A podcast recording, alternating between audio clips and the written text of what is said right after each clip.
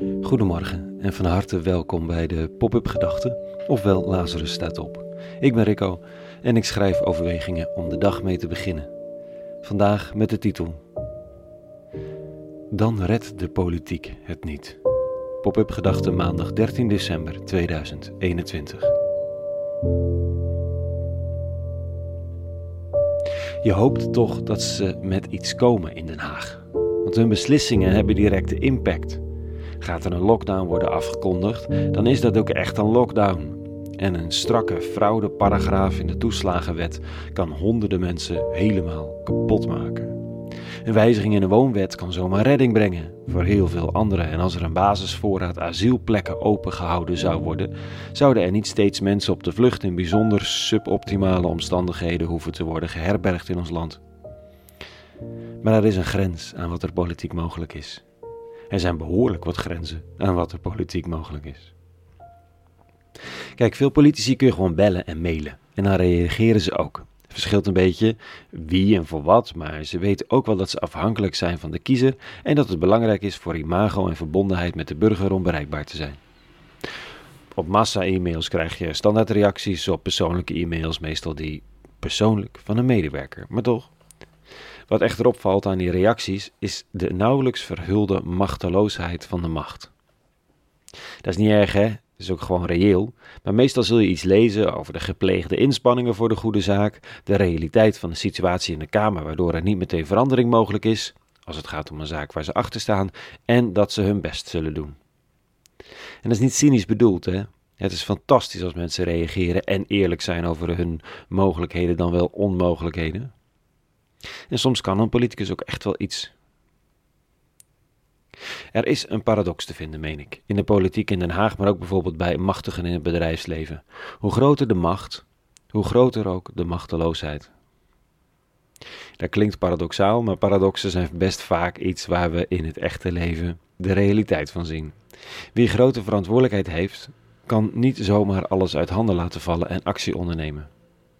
Kijk, als, je iemand vraagt om een actie of een handtekeningenlijst publiekelijk te ondertekenen en te promoten, dan is dat voor iemand zonder al te veel macht en verantwoordelijkheid een vrije keus. Dat is niet zo voor iemand met macht en verantwoordelijkheid. Die moet juist overleggen. Nou, dat geldt dus op allerlei dossiers. Waarom dit nu? Omdat politiek soms eindig is.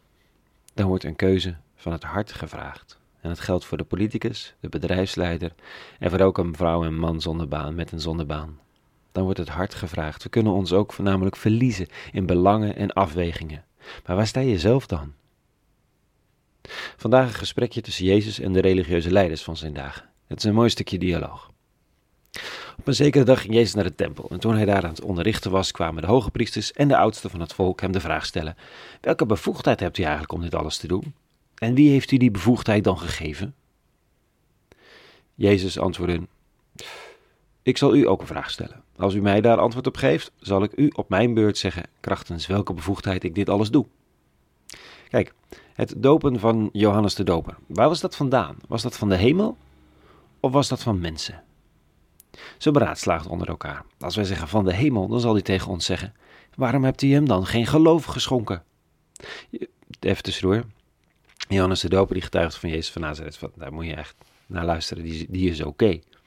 Dus ja, als we zeggen van de hemel, dan zal hij tegen ons zeggen: waarom hebt u hem dan geen geloof geschonken? Als we zeggen van de mensen, dan hebben wij het volk te vrezen, want iedereen houdt Johannes voor een profeet. Ze gaven dus Jezus ten antwoord: Wij weten het niet.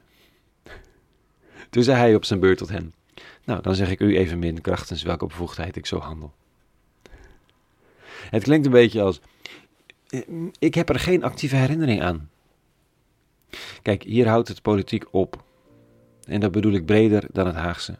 Het is ook de persoonlijke politiek, de eigen keuzes en kleur bekennen, wat de eventuele gevolgen ook zijn. En het zijn geen gemakkelijke tijden daarvoor. Je wordt zomaar afgebrand of de hemel ingeprezen. Beide soms even ongemakkelijk. De vraag van de dag is: waar je staat, waar ik sta, werkelijk, waar is het hart? Het jouwe, het mijne. De religieuze leiders uit dit stukje zijn het een beetje kwijt, want er bestaat alleen nog belang en strategie. Kom je dus niet verder. Hm. Tot zover vanochtend. Een hele goede maandag gewenst. Met een hoop hart en vrede en alle goeds.